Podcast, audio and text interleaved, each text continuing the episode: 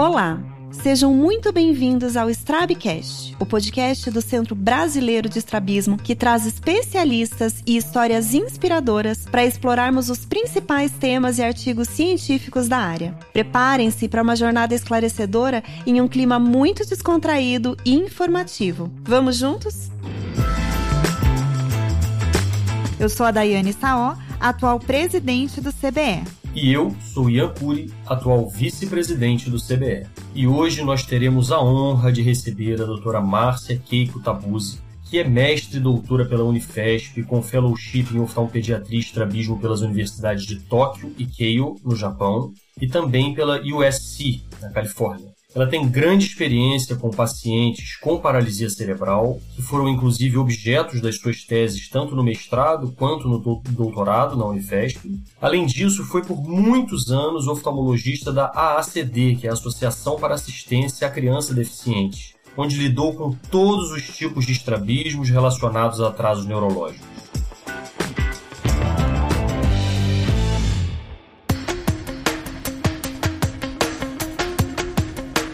Doutora Márcia, seja muito bem-vinda. Nós estamos muito felizes com a sua participação no Stravcast. Eu, particularmente, eu tenho um carinho muito especial pela senhora, que teve um papel tão importante na minha formação. A doutora Márcia, ela foi minha chefe durante o fellowship na Unifesp, foi minha orientadora, uma das minhas orientadoras no doutorado. E, sem mais delongas, eu tenho certeza que o nosso bate-papo hoje vai ser super proveitoso. E para começar, doutora, eu gostaria que a senhora falasse um pouquinho pra gente sobre o que, que a gente considera, o que, que a gente pode considerar como atraso neurológico e quais que seriam as principais causas que você atendeu ou atende no dia a dia do consultório? Primeiro lugar, eu gostaria muito de agradecer a vocês. Realmente vocês estão de parabéns. É uma equipe maravilhosa do CBE e vocês estão de parabéns com essa iniciativa do Strabcast, que eu tenho certeza vai ser um grande sucesso. Tá? Então, assim, respondendo à primeira pergunta da Daiane, realmente, assim, você, se vocês forem analisar, vocês vão ver que muitos dos pacientes que nós atendemos no consultório em estrabismo, muitos deles têm alguma alteração neurológica, né? Então, ah, lembrando que, por exemplo, numa população normal de crianças, onde você vê de 3 a 5% de crianças com estrabismo, já numa população de crianças com alterações neurológicas, você vai ver de 40 a 60% dos casos, dependendo das estatísticas e de cada serviço. Então, assim, é muito importante você ter conhecimento das várias alterações neurológicas, tá? E o que eu mais vejo, lógico, é a paralisia cerebral, que infelizmente ainda no Brasil tem um número importante de pessoas, inclusive com crianças assim que ou por prematuridade extrema, ou mesmo crianças com uma assistência neonatal às vezes não tão ideal e que acabam tendo hipóxia neonatal, tá certo? E mesmo crianças pós-natal, que eu tenho visto também por acidentes, principalmente por afogamento. Tá? Então, alterações neurológicas essas que vão trazer uma série de alterações oculares e principalmente o estrabismo. Muito bom, Marcinha. Então você acabou citando que o estrabismo é muito mais comum nesse grupo populacional, mas eu queria saber em relação também às outras manifestações oftalmológicas, considerando esses pacientes com atraso neurológico global, quais são as manifestações oftalmológicas mais comuns na sua prática? O que, que você vê mais? Uh, por exemplo, as crianças com paralisia cerebral, principalmente aquelas que tiveram história de hipóxia, você vai ter um, uh, as crianças com hipermetropias, hipermetropias às vezes maiores do que o normal, e principalmente crianças com hipermetropia com insuficiência de acomodação visual.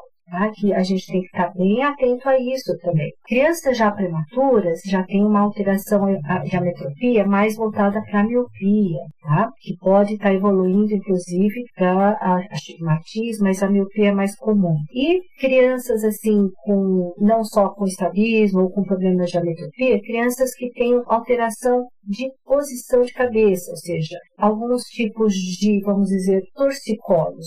Esses torcicolos e essa procura das crianças de uh, uma visão binocular única, ou mesmo de situações onde a criança tenha uma, uma melhor condição de campo visual, tá? é muito importante a gente estar atento a isso posição viciosa de cabeça, por alterações de campo visual, posição viciosa de cabeça, por alterações eh, de estrabismo que podem estar ou não compensados nessas posições, tá? Então é isso que a gente tem observado além do estrabismo. Muito legal, Marcinha, você, você ressaltar isso, porque nós estrabólogos temos uma tendência a achar que os torcicolos todos ou quase todos têm origem em estrabismo. Nesses pacientes, como você bem ressaltou, se o torcicolo for pela procura de um bom campo visual, a cirurgia de estrabismo, nesse caso mal indicada, pode ser absolutamente frustrante, né?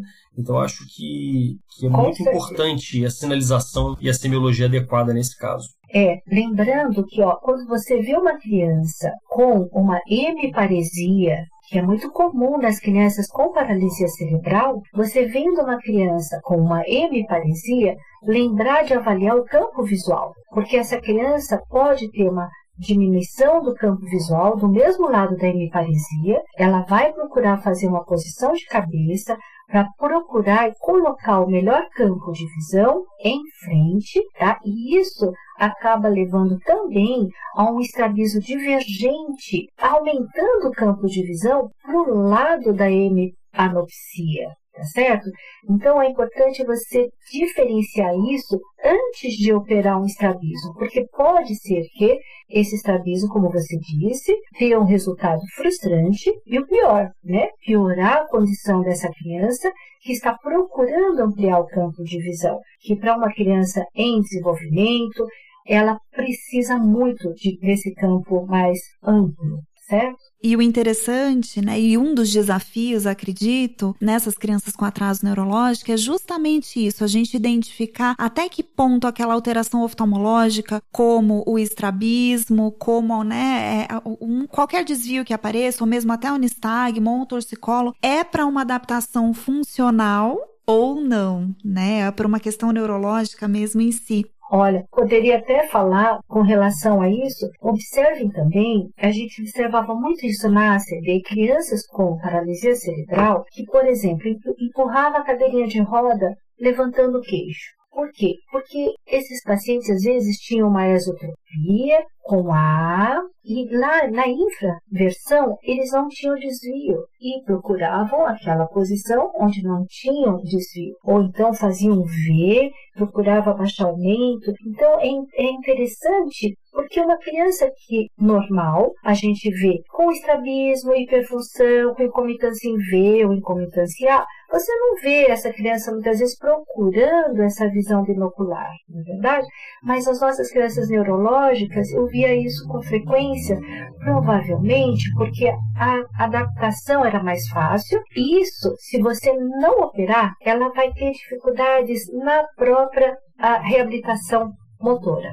Porque na fisioterapia, essas crianças neurológicas elas são muito requisitadas a manter uh, uma centralização do corpo. Né? Então, a cabeça tem que estar centralizada, isso insistentemente, se você não perceber que aquilo é causado por um estrabismo, onde a criança procura uma posição de cabeça, e se você tratar essa criança e operar e você melhorar essa posição de cabeça para que ela não tenha essa procura de levantar aumento ou abaixar aumento, você vai ver como melhora a, a postura dela na reabilitação. E a senhora nota que existe um predomínio de algum tipo específico de desvio nessas crianças?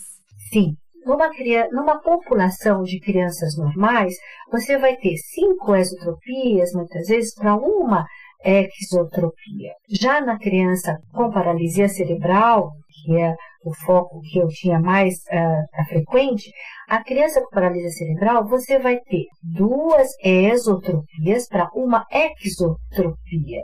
Então, você vai ter uma frequência de exotropia muito próxima da tua exotropia, porque essas crianças que nascem com exotropia, muitas vezes elas ao crescimento elas vão caminhando para uma exotropia de forma espontânea, tá certo?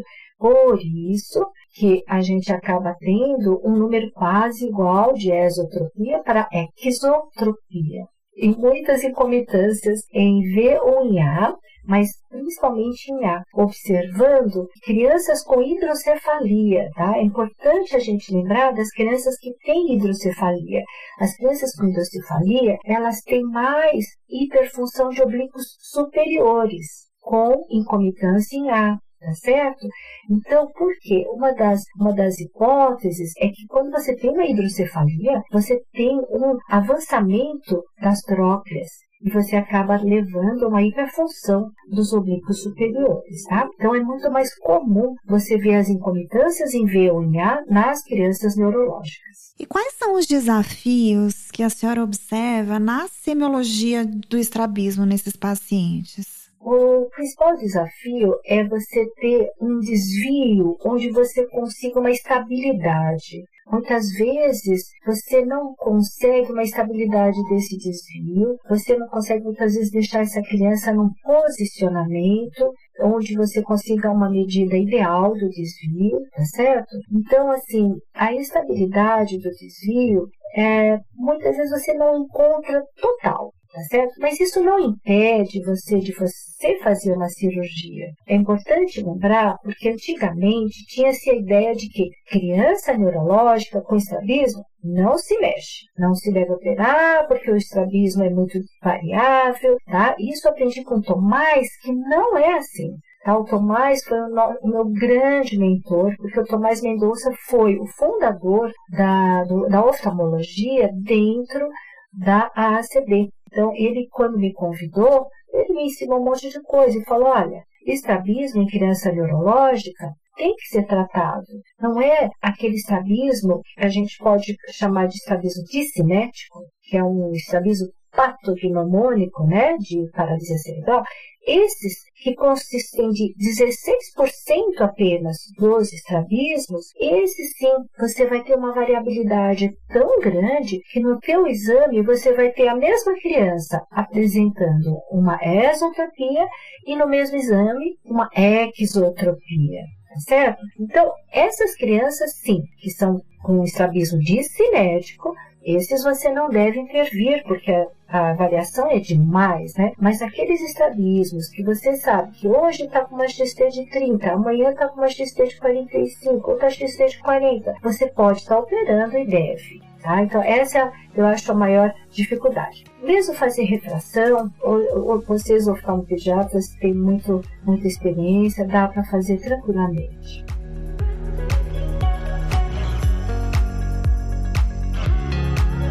Muito legal, Marcinha, tudo isso que você está sinalizando e pontuando sobre os benefícios que essas crianças podem ter com a cirurgia, né? Não tornar a cirurgia um mito para essas crianças. Mas eu queria te perguntar, dentro desse cenário que você acabou construindo, de crianças que evoluem para exotropia consecutiva espontaneamente, de crianças que têm uma variabilidade de ângulo grande, que nós sabemos que é a realidade de muitas dessas crianças, você tem uma rotina de operar um pouco mais tardiamente esses pacientes ou uma rotina de adaptar a técnica cirúrgica, realizando doses cirúrgicas um pouco menores, ou mesmo usando métodos alternativos como toxina botulínica, queria que você desse, por favor, um panorama do tratamento, da sua forma de tratar o estrabismo desses pacientes. Ótima pergunta. Na verdade, você precisa sim ter um approach tá, diferente para essas crianças.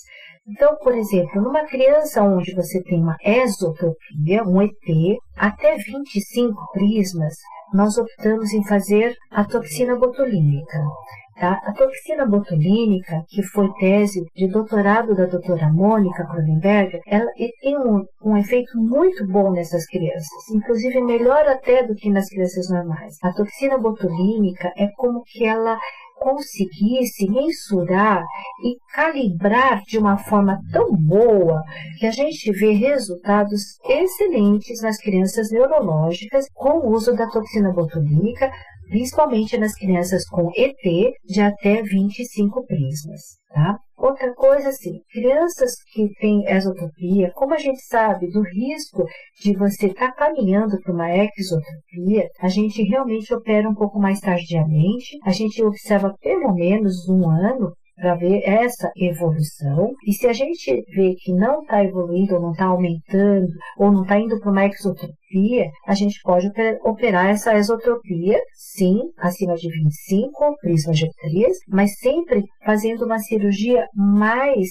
vamos dizer, vamos dizer mais é, conservadora, tá certo? Então, por exemplo, se você tem uma esotropia de 30, que você vai, vai é, iria talvez planejar um recuo de 5, você pode planejar por um, como se fosse uma esotropia de 20, tá certo? Então eu sempre tirava assim 10. Tá? Então, se você tem uma ET de 30, eu vou operar como se fosse uma ET de 20, tá certo? Então, uh, você deve economizar uh, na sua cirurgia da esotropia, para que você não tenha uma exotropia mesmo a longo prazo, de, de grande ângulo. Tá? Já nas exotropias, funciona diferente. As exotropias, você deve planejar cirurgias maiores. Tá? Então, por exemplo, se você tem uma exotropia de 30, fazer um planejamento para uma exotropia de 40. E a gente a gente planeja mais recuo ressecção. Nestes casos, os recuos bilaterais de retos laterais não têm tanta estabilidade como as cirurgias de recuo ressecção. Tá? Então, o recuo ressecção, para os casos de crianças neurológicas, tem um efeito mais, uh, vamos dizer, estabilizador da, do resultado. E isso no caso das exotropias, né? E nas exotropias, nas ETs, você predomina a sua cirurgia no duplo recuo ou você também gosta de acrescentar a ressecção? Como é que é o seu planejamento? A gente planeja o duplo recuo nesses casos da ET, tá certo? Lembrando sempre de tratar as disfunções e as hiperfunções dos oblíquos, porque a gente vai ver com frequência as hiperfunções de oblíquos e essas incomitâncias em VNA precisam ser tratadas, sim, para que a criança não procure aquela posição de cabeça que é mais ou menos frequente nessa população. Então, na verdade, o raciocínio para tratar um paciente com atraso neurológico e estrabismo é muito parecido com o raciocínio que a gente usa para tratar um paciente com baixa visão, que a gente tem de ser hipocorretor no caso das exotropias e corrigir um pouquinho a mais no caso das exotropias, devido a essa tendência de evoluir sempre para um XT. Para manejar os padrões alfabéticos e as disfunções de oblíquos, a senhora também tende a fazer alguma adaptação ou não? Uh, não, nesses casos a gente faz o planejamento padrão das hiperfunções de oblíquos, tá? E às vezes associando ou não um deslocamento das inserções de retos mediais, no caso, mas a gente faz o planejamento padrão mesmo. Tradicional, né? E, e é, é, tão interessante quando a gente trata esses pacientes neurológicos, porque é bem isso. Existe, parece que, um tabu de não intervir num paciente que tem atraso neurológico. Mas o que a gente observa na prática é que o ganho funcional que esses pacientes têm é tão importante e tão recompensador, né, para a família, para o paciente, e que muitas vezes isso acaba melhorando toda a performance geral dessas crianças, né? Como a senhora falou, não só a questão de posição de cabeça, mas amplia campo de visão, melhora muitas vezes até o desempenho nas terapias, coordenação motora. Então, o que, o que a família relata pra gente muitas vezes é esse salto nos meses subsequentes por causa de uma, entre aspas, né, simples cirurgia de estrabismo. E aí, eu sei que a tese de doutorado da senhora, a senhora falou na tese, né, sobre esses ganhos funcionais que esses pacientes podem obter, e eu queria saber o que, que o que, que a senhora pode dizer sobre esses ganhos que os pacientes neurológicos podem obter com a cirurgia de estrabismo.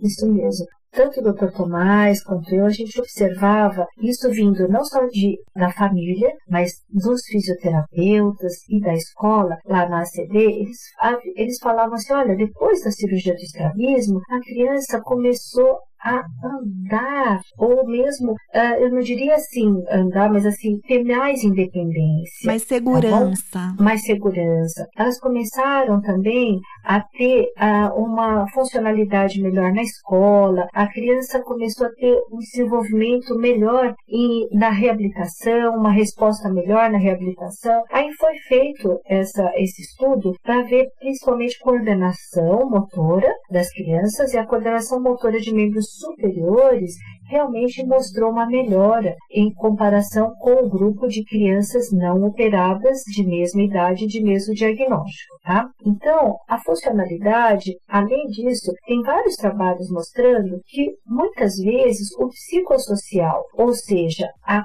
como a criança é vista depois da cirurgia do estrabismo, tanto pelos terapeutas quanto pela família. O estímulo que essa família e o estímulo que a fisio dá depois da cirurgia do estrabismo, mesmo em relação à parte estética dessa criança, sabe? É como se essa criança fosse vista mais, entre aspas, normal, Tá? Então, o psicossocial de como a própria criança se vê e de como a família o seu entorno vê ajuda muito nesse estímulo que essa criança acaba recebendo. Tá?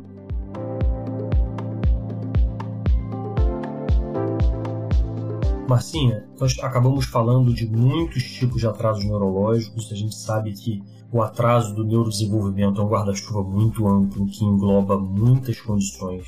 Mas eu gostaria de lhe perguntar especificamente sobre três condições e se essas condições têm alguma particularidade na sua prática em relação aos estrabismos. A síndrome de Down, o transtorno do espectro autista e as crianças com síndrome do Zika vírus. Né? Se essas crianças desses três grupos têm alguma particularidade especial no que tange a parte clínica e cirúrgica do estrabismo. É, as crianças com síndrome de Down, elas têm além, uh, além do estrabismo, assim como as crianças com paralisia cerebral, muitas delas têm um déficit de acomodação visual, certo? Então, lembrar de fazer uma refração dinâmica antes de dilatar a pupila dessas crianças, tá? Avaliar se ela tem uma boa acomodação visual para que você tenha ou não que dar o óculos também para melhorar a visão de perto. Os estrabismos realmente são mais frequentes. Eu vejo na minha prática, menos crianças com síndrome de Down. Depois vocês poderiam fazer até uma com a Rosana Cunha também, né? Uhum. Mas, de qualquer maneira, assim, as crianças que eu vejo, eu vejo mais exotropia, mais crianças com ET, tá? Não tanto com como, como eu vejo nas crianças com paralisia cerebral. Já nas crianças do espectro autista, a gente tem um grupo de desenvolvimento dentro da Sociedade de Pediatria de São Paulo, multidisciplinar, de pediatras, otorrinos, neurologistas e oftalmos, e a gente tem visto muitas crianças juntas com espectro autista. Essas crianças, elas, em relação ao estrabismo, não têm uma frequência maior, tanto que os estudos feitos em meta-análise não comprovaram aumento ou uma frequência maior em relação a, esse, a esses estrabismos. Mas, com relação às ametropias, sim, você vai ver crianças com mais ametropia, mas uma coisa que chama atenção, que está sendo mais estudado, é em relação ao processamento visual nessas crianças, certo? Porque uma, uh, alguns trabalhos mostram que essas crianças com espectro autista, elas têm uma baixa fixação, baixa fixação e por tempo muito curto, que pode ser decorrente de alteração no lobo parietal, certo? Agora, Outra coisa é, o Dr. Gordon Dutton, ele lembra assim, Será que essas crianças com espectro autista, que muitas vezes não têm esse contato visual bom, elas podem ter alteração também na parte temporal, onde você tem a área do cérebro responsável pelo reconhecimento facial, tá certo? Então, para ela, a face não é algo que ela reconheça bem. Então, o que a gente tem visto mais é a, essa parte de processamento visual como um todo. Agora, em relação às ametropias, a gente tem visto mais crianças mesmo com hipermetropia também, nesse, nesse espectro autista, e só voltando à síndrome de Down, a gente vê mais astigmatismo também, né? Esses astigmatismos muitas vezes altos e que podem caminhar inclusive para um ceratocone. E sobre a síndrome do Zika vírus, você chegou a ter algum tipo de experiência com esses pacientes? Ah, sim. Eu tive a oportunidade de ir lá em Recife, né, no Hope, é, tem um centro de reabilitação grande, maravilhoso dos Ventura, onde a gente avaliou crianças também que tinham, muitas delas, o estrabismo funciona exatamente como as crianças com paralisia cerebral, lógico, né, porque elas têm um quadro de paralisia cerebral causado pela infecção, mas microcefalia, né, muita microcefalia e uh, principalmente baixa divisão cortical, né? Cerebral, na verdade, né? Que hoje a gente chama baixa divisão cerebral. Então, essas crianças com baixa divisão cerebral, elas vão ter também, como disse a Daiane, né? Alguns tipos de estrabismo que vão ter que ter uma abordagem um pouco diferente. Muito interessante, Marcinho, que você falou sobre a síndrome do Zika vírus e a experiência do pessoal da Fundação Tiro Ventura, que eu também tive a oportunidade de visitar e fazer algumas cirurgias por lá. E em conversa com a Liana, ela me disse que a experiência deles com a cirurgia nesses pacientes, quando bem indicada, é muito boa, mas que a experiência com toxina botulínica não foi tão proveitosa assim e que ela hoje prefere indicar a cirurgia do que a experiência que eles tiveram com toxina botulínica, devido às múltiplas comorbidades que esses pacientes têm e que chegam no bloco cirúrgico em situação anestésica difícil, o ideal é que se realize logo a cirurgia ao invés da aplicação da toxina botulínica. Né? Essa é uma, uma conversa que eu tive com ela que talvez em algum momento a gente possa também explorar aqui. Mas também eles planejam de uma forma assim mais econômica nas exotropias, né? Sim. Que realmente Sim. acho que funciona bastante como uma criança é, com paralisia cerebral. Lembrando que essas crianças com microcefalia podem estar associados também a olhos menores, não pode? Não, Ian, o que, você acha? Porque olhos menores também têm é, tem que ter um planejamento um pouco menor. Mais né? conservador. Sem dúvida, sem, sem dúvida. O relato deles é esse mesmo, de que recuos mínimos dos mediais provocam enormes efeitos. Né? Então isso realmente condiz com a realidade.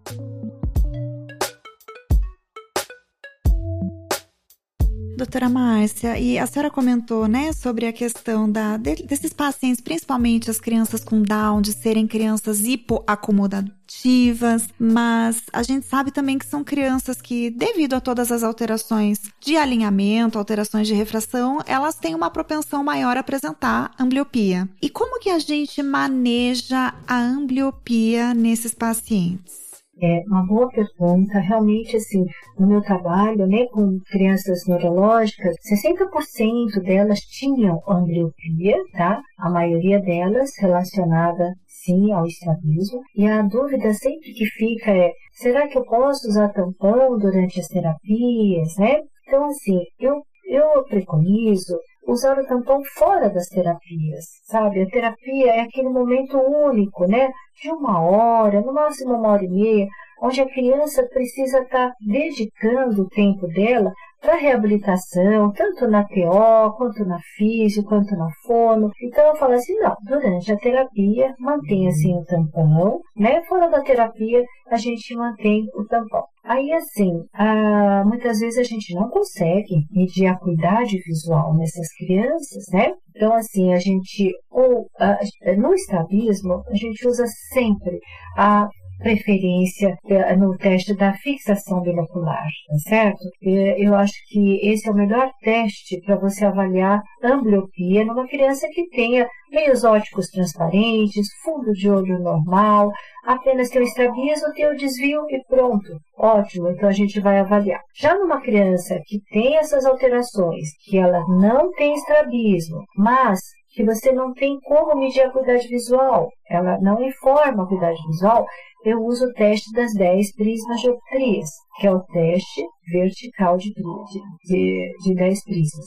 Esse teste de 10 é muito interessante. Você coloca na frente do olho do paciente, coloca uma luzinha mostrando. Se os dois olhos elevam, ótimo, ela está fixando com aquele olho direito. Se você coloca o prisma no outro olho, não faz movimento nenhum, prefere o direito. Tá? Então, tem é, o teste da, das 10 prismas, tem o teste da fixação molecular, o CAT, que é o, o teste de Teller, a gente fazia bastante lá na CD. Só que é um teste que mais quantifica a visão como um todo, mas não vai te guiar tanto em relação à ambliopia, principalmente nas ambliopias estrábicas, tá? Então, é importante a gente não ficar contando só com o CART, com o teste de telha, para você detectar ou não uma ambliopia, porque você pode ter um teste de telha onde mostra uma visão muito igual ou parecida e, na verdade, ela tem uma ambliopia, tá certo? Você pode hipoestimar uma ambliopia nesse CART. Então, assim, o tampão a gente seguia mesmo o protocolo do Prediquem e, e insistindo para que realmente usasse mais fora das terapias para que não atrapalhasse essas terapias. Doutora Márcia, muitíssimo obrigada pela sua participação. Foi uma conversa super enriquecedora. Obrigada por trazer todo o seu academicismo, toda a sua leveza para o nosso Strabcast. Foi uma honra poder conversar com a senhora. Muito obrigada, agradeço e sucesso para vocês, que todo mundo possa aproveitar bem o Strabcast. Muito obrigada. Eu também te agradeço muito, Marcinha. Foi uma delícia essa conversa. Obrigado pela sua disponibilidade em enriquecer o Strabcast. Obrigada. Esse foi o Strabcast e hoje nós conversamos com a doutora Márcia Keiko. Se você gostou, compartilhe com seus amigos e não se esqueça de nos seguir e favoritar na sua plataforma de áudio preferida.